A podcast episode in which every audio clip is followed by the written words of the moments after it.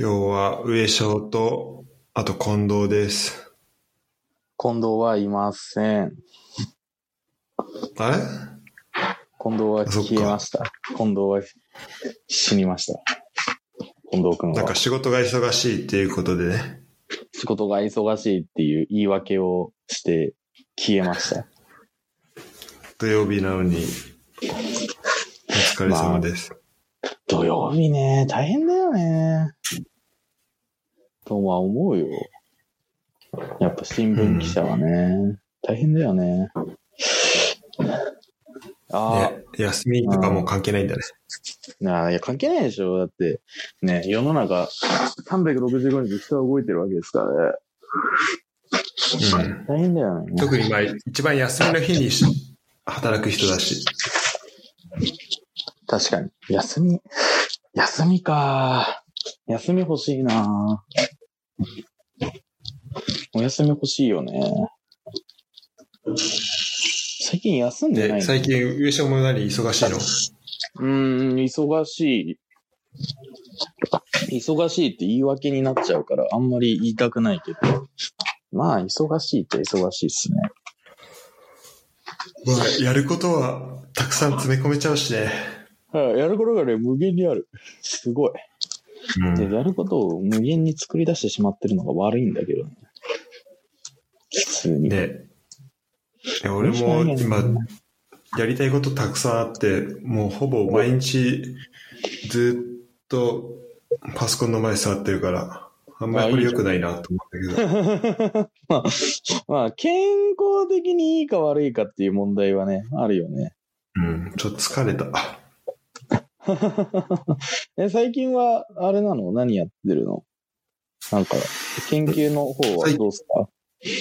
まあ研究を、なんか今本読んだりとか、論文読んだりとかうん。して、あと実装あの、うん、プログラミング使って、まあ、サッカーの分析するコード書いたりとか、ああ、なるほどね。え、ままあ、それはしてんだけど、うん。うん。プログラミングサッカーの分析することって、え、あれ ?Python とかでそうだね。うん。機械学習するってこと？まだ機械学習のとこはやってないんだけど、普通に、まあか、いろんなデータの可視化とか、ああ、あとそもそもね。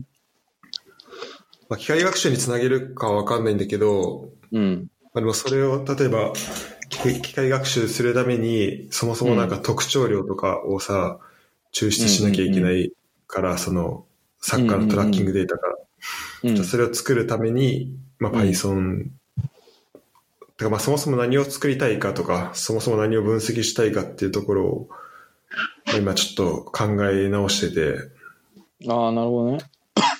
で今ちょちょっとそのアイデア集め的な感じで、はいはいはい。そう論文読んだりとか本読んだりとかして、で、空いた時間で、うん。まあ今違うことも勉強したいなと思って、あの、ウェブアプリ作る、まあ、勉強したりとか、おー、すごいね。あと今、カグルっていうコンペ出てんだけど、あ、出た、かぐる。あのなんかデータ械、学習のフォーマットかなんかで。データ、なんだ？データコンペオンラインデータコンペなんだけど、カグルっていうね。あれ、もしもし？あら、聞こえなくなっちゃっヒュー。た。あれもしもし？しらすあら。切れた。じゃあ、切れたので、えー、カグルについて説明させていただきますと、あの、データ投稿のプラットフォームですね。なんで、なんか企業とかが、あの、こういうデータで分析をしてほしいみたいなものを出して、で、なんか統計家みたいな人とか、そういう人たちが、あの、その最適なモデルをこう作っていくみたいな、えーそういうなんかサイトだった記憶があります。カグルは。なんかコンペ的なやつも確かやってた気がするんだよなこれ。なんかコンペで勝つと結構お金もらえるみたいな。あ、知らせ、ごめん知らせ切れ完た。完璧に切れたわ。今、今ちょっと、あの、カグル、カグルについて。え、あれだよね、カグルってさ、語ってた。あのーあれだよね。あの、機械学習のさ、プラットフォームでさ、なんかさ、企業がさ、こういうデータの分析、コンペやりますみたいなさ、の出してさ、なんかそれをこういろんな人が、あのー競うみたいな。で、なんか、いいモデルだと賞金もらえるみたいなやつやんな。そうそう。だよね。なんかまあ、企業が、なんかたくさんデータあって、うん。例えばなんかクレジット会社の、うん。あの、まあ銀行とか、クレジット会社だったら、なんかこのお客さんのデータがたくさんあって、でお客さんがこういう支払いして、で、うん。それでなんか支払ったやつがさ、なんか詐欺のなんか、うん。まあ、支払いとかをしちゃってることもあるわけよ。とか、あと自分が払ってない支払いとか。はい。です。で、その、一個一個の支払いに、うんまあ、それぞれ、あの、銀行とか証券会社とか、あ、証券会社じゃないわ。クレジット会社とかが、後からこう、これはちょっと詐欺っぽいですとか、詐欺じゃないですみたいなのを、うん。まあ、後からラベル付けししたデータがあるんだけど、うん。ままあ、そのデータだけあっても、まあ、その銀行とかクレジット会社って、それをどうやって分析していいかっていうのが、まあ、自分たちでエンジニア雇うとかってもあると思うんだけど、もうそれを雇うリソースよりも、なんか、うん。まあ、ん1000万とか2000万とか、そのカグルっていう会社にまあ、まあ委託して、でまあ、カグルっていう会社も自分たちでそれを解くんじゃなくて、あの、コンペティションという形で、こう、データを使ってなんかいろいろまあ問題解くのが好きな人を集めて、やるってやつだよね。で、そうそこで解かせるっていう。うん。で、まあ、上位入賞者には、まあ、結構高い賞金与えますっていうはいはいはいなんか。さ、あれだよね、俺のイメージだけど、なんか100万くらいもらえるやつとかあったよね。あれ、100万どころじゃないか。あそうだね俺によっては1000万くらいあったっけ？さすがにそ結構高いのはそれぐらいいくね。行くよね。なんか、あれ、うんなんかすごい、データサイエンティストって夢あるんだなって思ったもん。今俺が、あとね、一応、何個かは、えっと、参加してるんだけど、うん。1個は、1位が5000万かな、あ、500万だ。500万か。だから、5、うん50ドルか、50万ドルくらい。あ、違う、違う、5万ドルか。5万ドルくらいか。5万ドルとか。すごいね。で、まあ、賞金総額で言うと、まあ、大体6000とか、6000ドル。うん。あ、あ、だからこれ、あ、これは6000ドルか。え、これさ、あと1000万、うわ1000万、900万。うんえ、投稿するとさ、別に、あれだよね。なんか投稿するからって言って、必ずもらえるわけではなく、っていうことだよね。そうだね。そう、賞金は本当えっと、参加者大体1個のコンペで、まあ、1000人、2000人ぐらいなんだけど、はいはいはその、賞金は本当上位3人だけだから、い。うん、3チームか。うん。なるほどねまあお金はそんなに。まあ、だかまあら、お金もらうためっていうよりは、まあ、それをやって、まあ、その自分のデータ分析をするための、まあ、スキルとかをつけたりとか。っていうことよね。うん。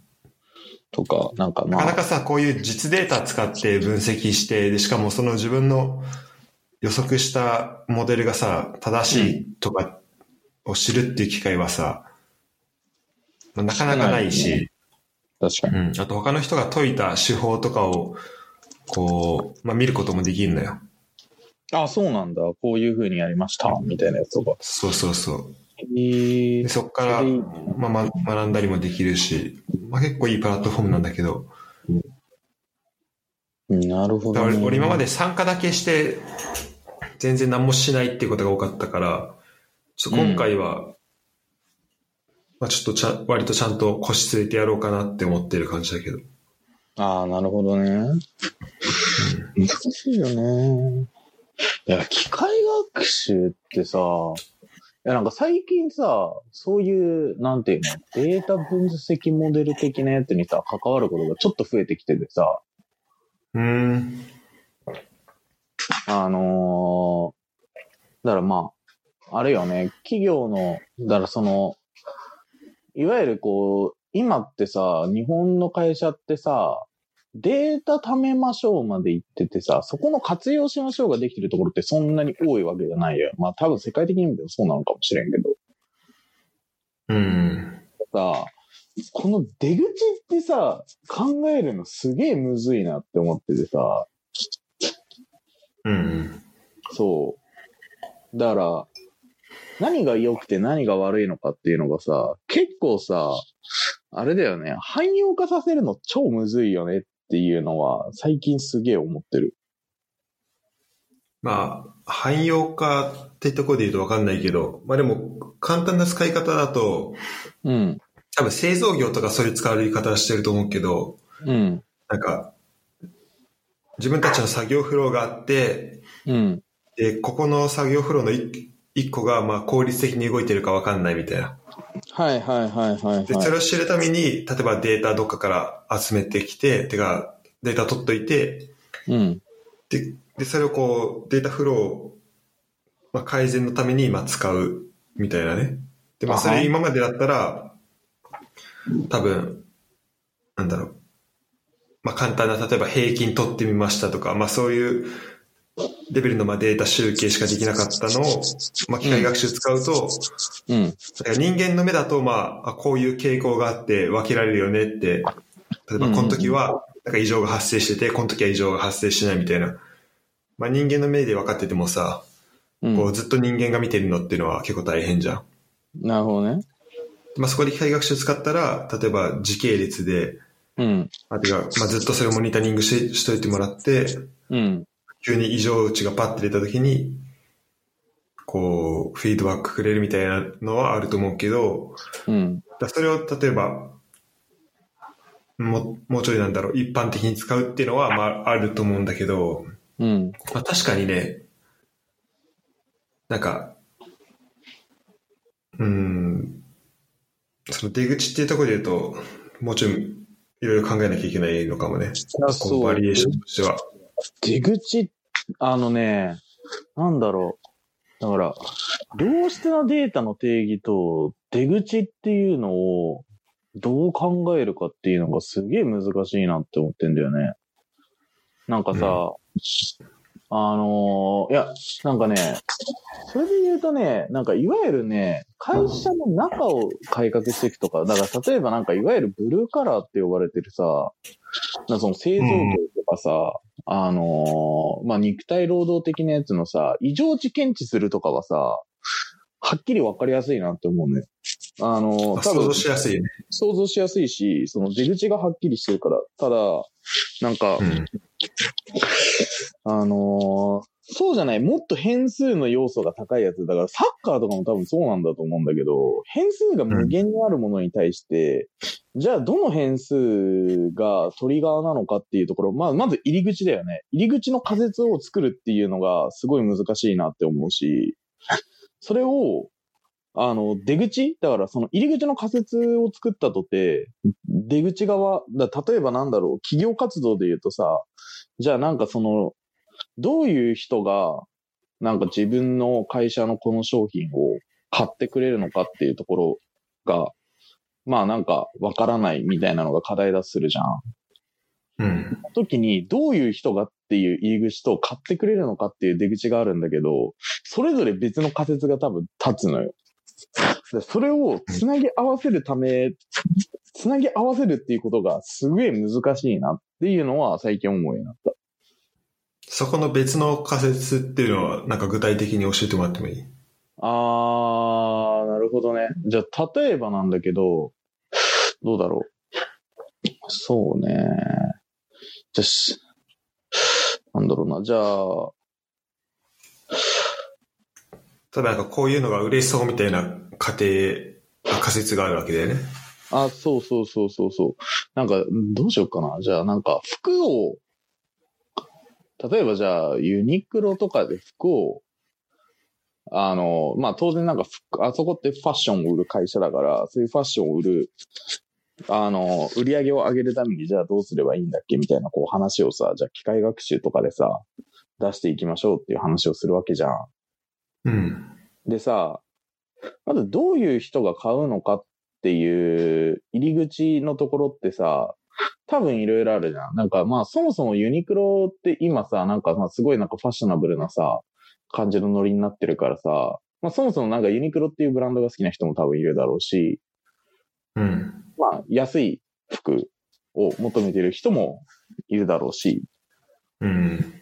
で、まあ、いくつかか、で、まあ、それぞれ、あれだけどね、その多分別々の仮説としてさ、データを立てていくことに入り口はなるんだけどさ、うん。さ、その出口のところでさ、なんだろう、こう、ファッショナブル、じゃあ例えばそのファッショナブルなひものを求める人のデータをこうたくさん貯めましたってなった。で、出口の、ああ、だから、まあ、売り上げ、なんていうのかな。えっ、と、安いものを求める人をこう、バーッと集めましたっていうデータを、こう、二つ、例えばこう、手に入れたとしますと。まあ、いろいろな方法で。うん一旦なんか、まあ、方法論は置いといてね。で、ただ、その出口、出口のところじゃあ、えっ、と、ファッショナブルな人に対して、こういうことをやりませんかっていうのを、こう、データまで導き出すところまでがさ、大事だと思うのよ。データを貯めましただけだと、あの、俺無駄だと思ってるから、ただのお金の無駄だと思ってるから。うん。ただ、それを、うん。あ、いいよそうそうそう、それをただ貯めるだけだとね。っていう。うん。で、あの、その出口のところで、そのファッショナブルな人のデータ、もしかしたら、そのファッショナブルな人と、あの、いや、なんて、安いものを求める人で、共通してる回もあるかもしれないし、で、一方で、そのファッショナブルな人に対してはこうした方がいい、えっと、まあ、安いものを求める人にはこうした方がいいって多分変わってくるじゃん。ファッショナブルな人に対しては、なんか最近、なん、なんやっけ、なんかプラス J とか言って、なんか、俺もよく知らないけどさ、なんか有名な、なんかデザイナーかなんかとコラボした臭いのよ。とかがなんかすごい、あの、並んでたのね。あの、ビックロとか、なんかユニクロの原宿とか、すげえ並んでユたの。ニクロ結構コラボいいよね。そうそうそうそうそう。結構好きだけど。そう。で、だからなんか、まずそういう人たちってさ、多分クラスターが違うからさ、そこに対する戦略ってごっちゃにしちゃいけないじゃんっていうのにさ、そこを多分勘違いするとさ、大変な出口が出てくるしさ、もしかしたら全く意味のないアウトプットが出てくるかもしれないし、だからかといって、あのーこれわかんないよ。実際やってみないとわかんないけど、もしかしたら安いものを求める人に対してのアウトプットって、やればやるだけ売り上げ下がる可能性もあるのよ。例えば、うん例えばね。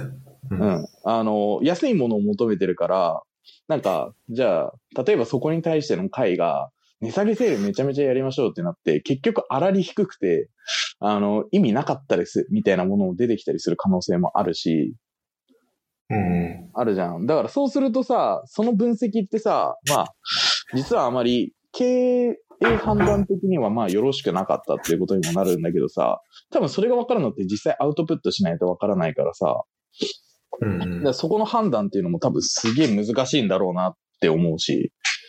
だから、あれだよね。なんか失敗できないものに対してさ、こう、いろんな変数があるもののアウトプット出すのってマジで難しいなっていうのを最近すごく思う。うんうん。まあ、あの、そうだね。そう。非常に難しいなってね、思うんだよね。大切なのはさ、うん。多分ちゃんとこう仮説を持ってることうん。と、あと、そもそも、まあ、できる範囲で、そのこう、まあ、自分のビジネスのこの構造とかを理解しておくっていうことだと思うんだよね。うん。で、。それをしないで、例えばデータありきとか、うん。まあ、データドリブンっていうとさ、まあ、データを使う、データ中心にっていうような、まあ、イメージがさ、ついちゃうけど、はいはいはい。まあ、でも、まあでもそれ、まあ、データドリブンをする前に、そもそも、なんかじゃあどういう仮説があってとかっていうとこで、それを検証するためのまあデータだと、俺は思うんだよね。うんうんだから、そこの順序を、だそもそも何をゴールにするのかっていうのがまああるじゃん。何をしたいっていうのがさ、うん。それは多分データなくてもできるはずで、うん。その設定自体は。はい。で、なんか、それを、じゃあその、それを実現するために、じゃあこういう仮説があるっていうのは、うん。まあ、とりあえずデータなくても多分できると思うんだよね。で、データあった時にさらにそれをまあ更新することもできて、はいはいはいはい。で、それをしないでなんか例えば、なんかデータがたくさんあるからこれを使ってなんか、なんか魔法のようなことをデータサイエンスでやってみようってやると多分、なんか変な方向行っちゃったりとか、こう行くと思あとよくあるなんかコンサルの例で、なんか。このデータ使って、なんか面白いことやってくださいみたいな、そういう無茶ぶりが起きちゃったりとか、ね。あるよね。うんすると思うから、そうなんだよね多分そういうとこ、うん。いや、なんかさ、今のデータってさ、手段でしかないじゃん。うん。目的じゃないよね。ってすげえ思う。まあ、データ、はいデータはそうじゃない？うん。ただデータが目的になってる人たちがあまりにも多すぎる気がする。そうなんだ。今の。うん。データってさ、な目的さ、なんだろう、スポーツだったらさ、まあ、なんだろうね、チームを勝たせるとかさ、多分そうなるしさ、えっ、と、まあ、会社で言えばさ、事業を拡大させるとかさ、売り上げを上げるとかに、多分目的ってなるはずなんだけどさ、なんか、あれよね。その目的がわかんないデータを活用するが目的になってる人たちが世の中にすごい多いなって思うんうんデータってそんなあそうね。データってそんなすごくないんだぞって思ってる、いつも。いや、まあ可能性はあると思うんだけど、うん。まあ、それを、なんかどれぐらい、なんか多分それぞれのひ人がさ、それぞれの、なんだろう、価値観というかさ、うん。なんかデータに例えばじゃあ夢があるとかさ、可能性があるとか、うん。データ活用って言ってる人を、まあそれぞれその人でさ、なんか、うん。結構なんかじゅ違う世界にいるじゃん。違う業界だったりとかさ。うん。多分なんかそのデータにくあの抱いているこう思いとかもなんか違うと思うんだよね。まあね。うん、だから、まあなんか見えてるものがまた違うのかなっていう気はする。見えてるものはね、違うと思う。ただなんかでまあ確かにさ例えば、うん。ちょサッカーデータやってて、うん。でそのサッカーデータだけでさ、じゃあサッカー勝てるようになりますとか、まあありえないわけじゃん。うん。で、まあそうなると、じゃあ、何サッカー分析、サッカーのデータって意味あるのってなるけど、うん。じゃあ例えばそれを、なんかもうちょい具体的に、じゃあ日々うんのトレーニングとか、あと試合の分析とかをさ、うん。こうサッカーチームはするわけじゃん。するね。で、そこにさ、具体的に組み込んでいったときに、あ、じゃあデータ使うとこれだけ、今までなんかぼんやりとしか考えられてなかったものがデータ使うと、こういう風に見えますねとか、はいはいはい。まあそういう風に変わっていくとは思うから、うん。でも確かに、で、多分そのデータのなんか専門知識とか、うん。だからあんまり知識ない状態でなんかこうデータって聞くと、今のこのなんか機械学習とかっていう話を聞くと、うん。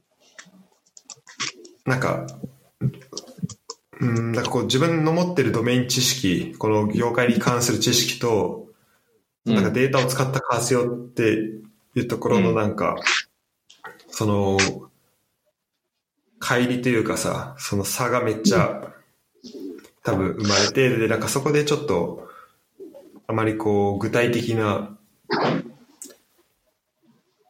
なんかこう自分の、そうそう、裸にないことを喋ろう喋ろうとするから、多分ちょっと、ずれたように聞こえたりとかするのかな。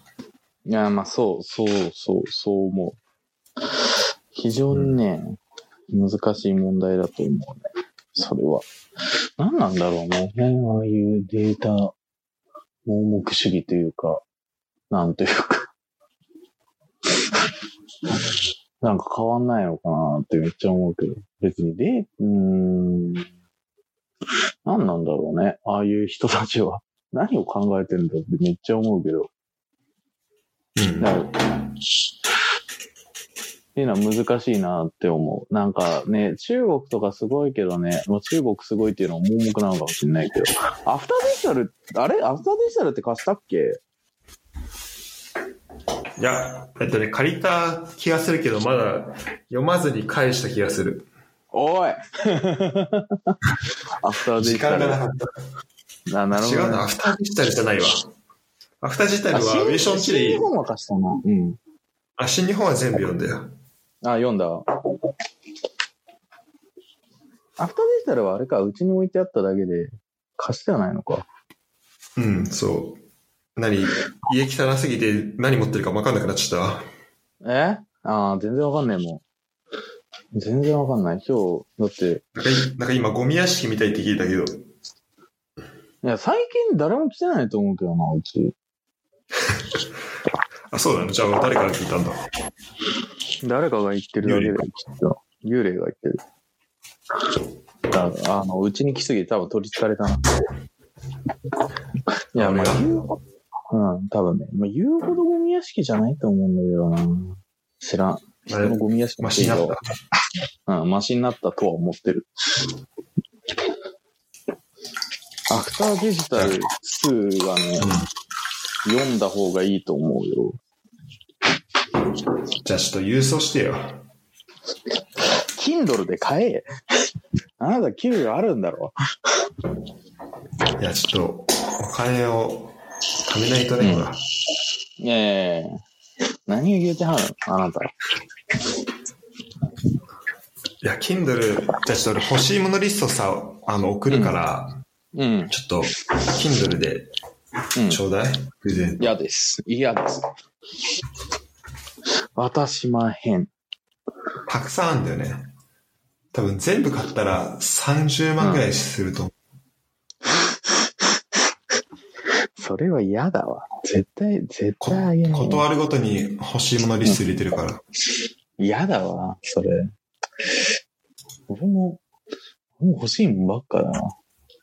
そうだ、ふるさと納税を買おうっていうやつだ。はい。あの、ふるさと納税って知ってます？うん、知ってますよ。知ってます？あの、ドイツにはふるさと納税ってあります？し、知らないけどないんじゃないですか。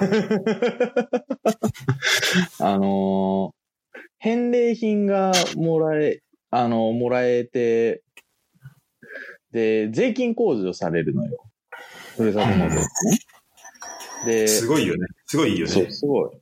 だからまあ、あれなんだけどね、なんか自己負担がね、確かにこちら側として2000は円、そう、なんかね、合計の寄付金額から2000円差し引いた額がね、確か控除されるんだけど、で、なんか人によっても、そう、金額の上限って決まってるんだけど、確かね、ちょっと待って、今ちょっとシミュレーター出してみるか。俺の給料だと、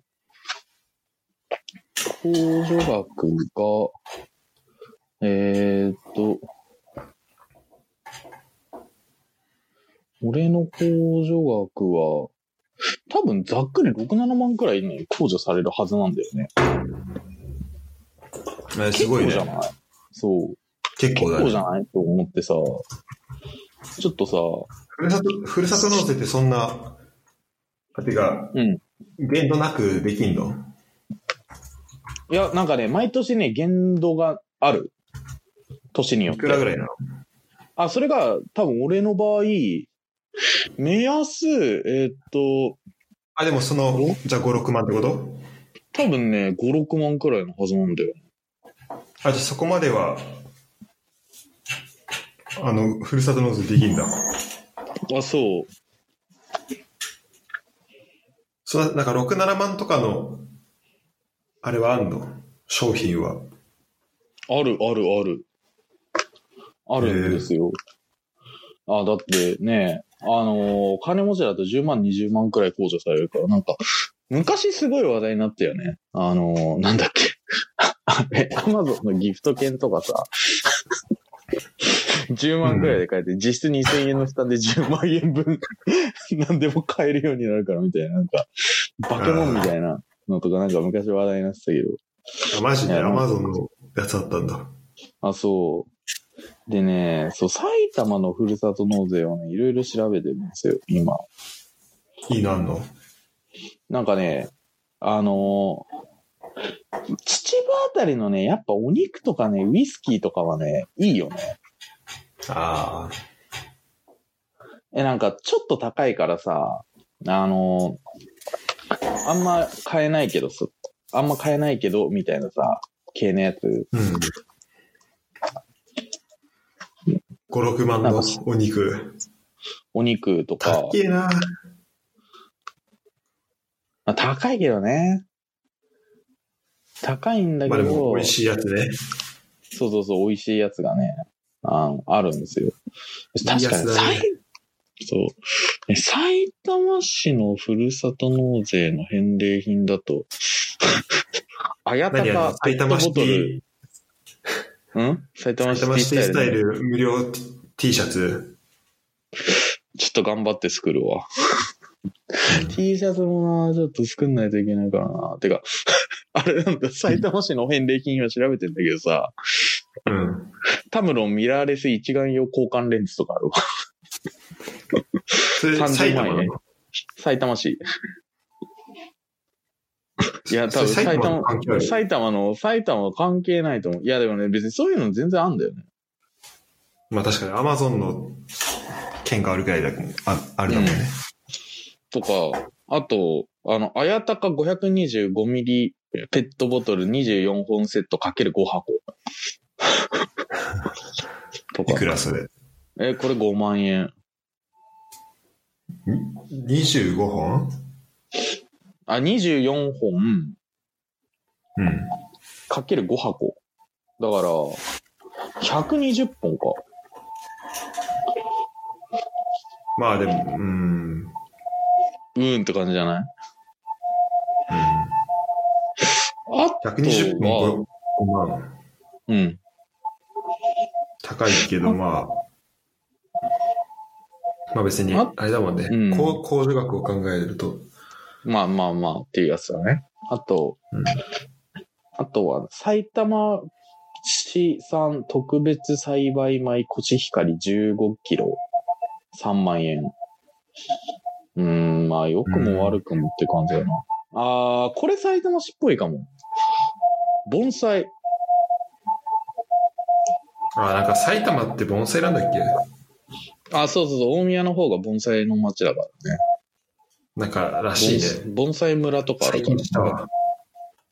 あ、そうそうそう。とかあるから。盆栽、一番高いの50万円とかあんの。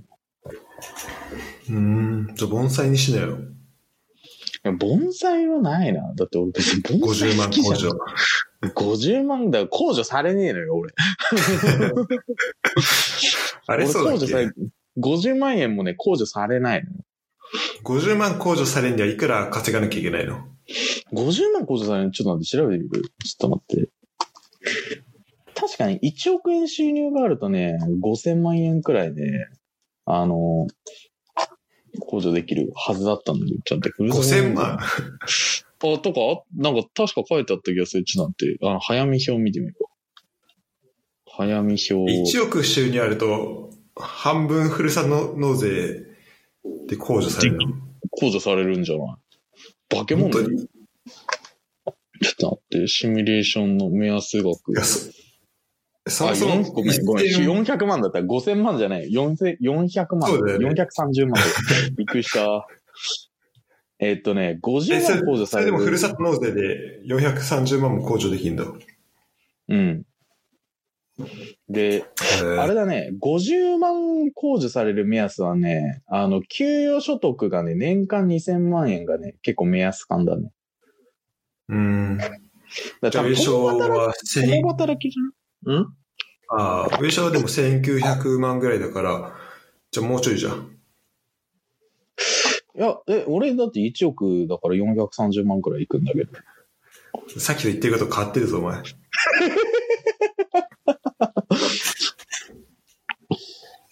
やだわ、これさ、さっきさ、俺さ、あのー、所得のところ6、7万くらい控除されるみたいな話しちゃったからさ、これさ、調べたらざっくり俺の年収分かっちゃうじゃないかよ。最悪じゃん、これ。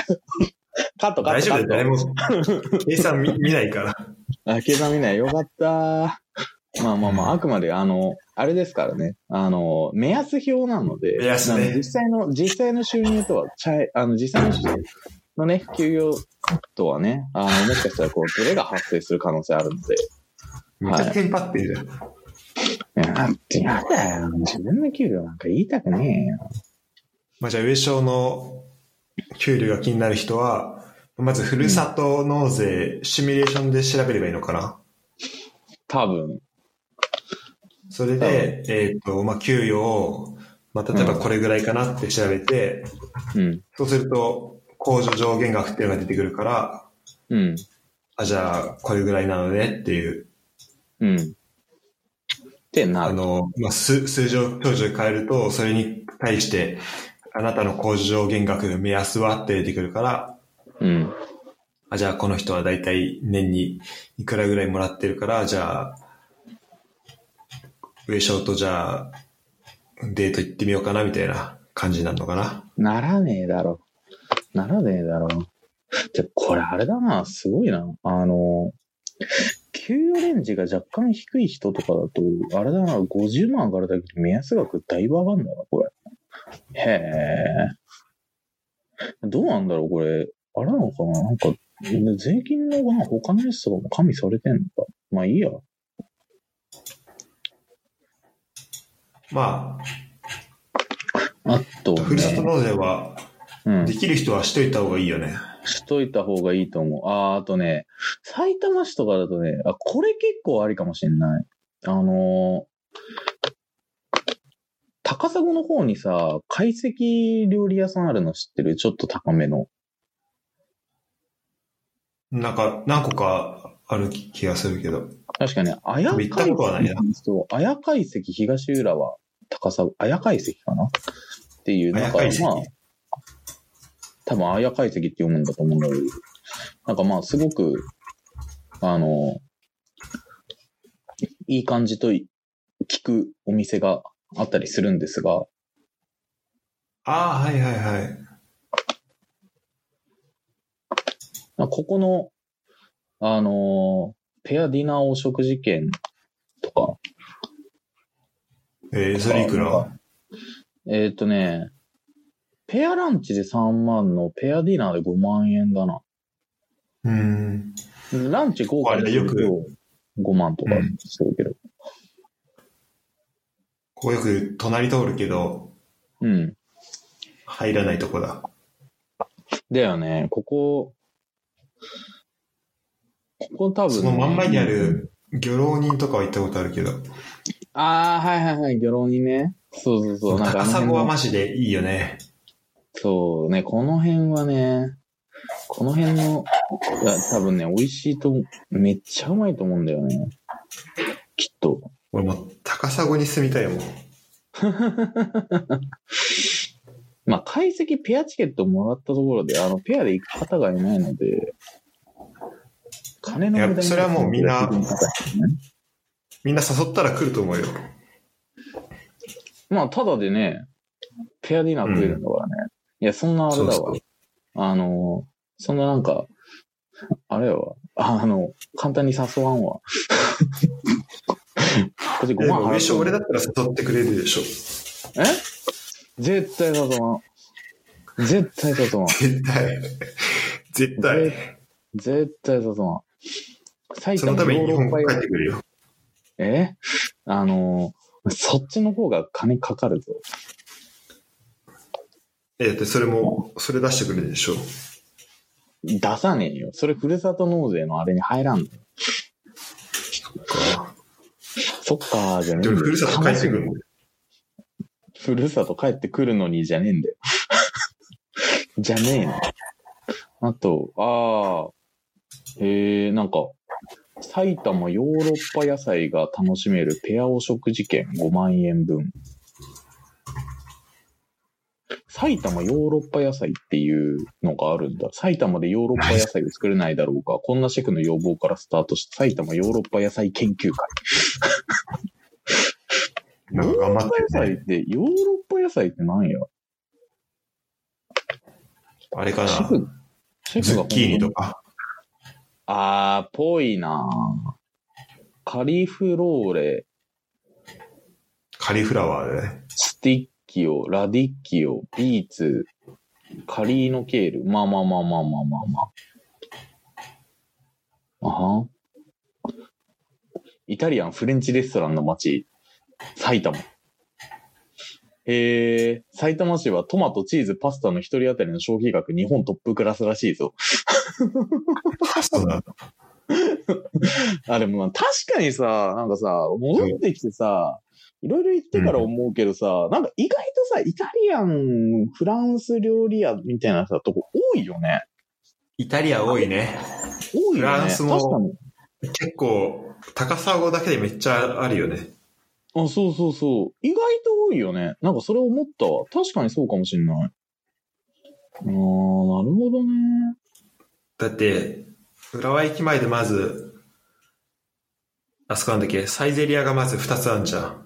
あ、サイゼリアね。あの、埼玉が生んだ圧倒で、的な。なんかピザ屋みたいなのもさ、たくさんあるしさ。うん。あと、昔なんだっけ、あの、ラパウザラパウザあったね。うん。あと、あれだ。名前出てこないけど、あの、玉、玉沿いの前の、あー、サムシングなんだっけ、なんだっけ、なんだっけ、なんだっけ、やばい、名前が出てこない。サムシング。さあ、サムシングドゥエ。あったあったあった。もあるし、本店もあるし。だうん。うん。から、イタリアン、すごい多いよね。イタリアン確かに言われてみると意外と多いよね。うん。とか、の、お店も。だな、こういう、な、こういうの確かにいいかもしれないな。こういうのの、あれだ、野菜の直送1万円分っていうふるさと納税のやつもあるわ。うん。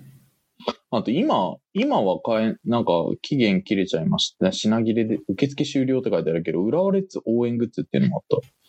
サイン入りユニフォームが入ってるもので、と、タオマフ2枚で、えー、10万円。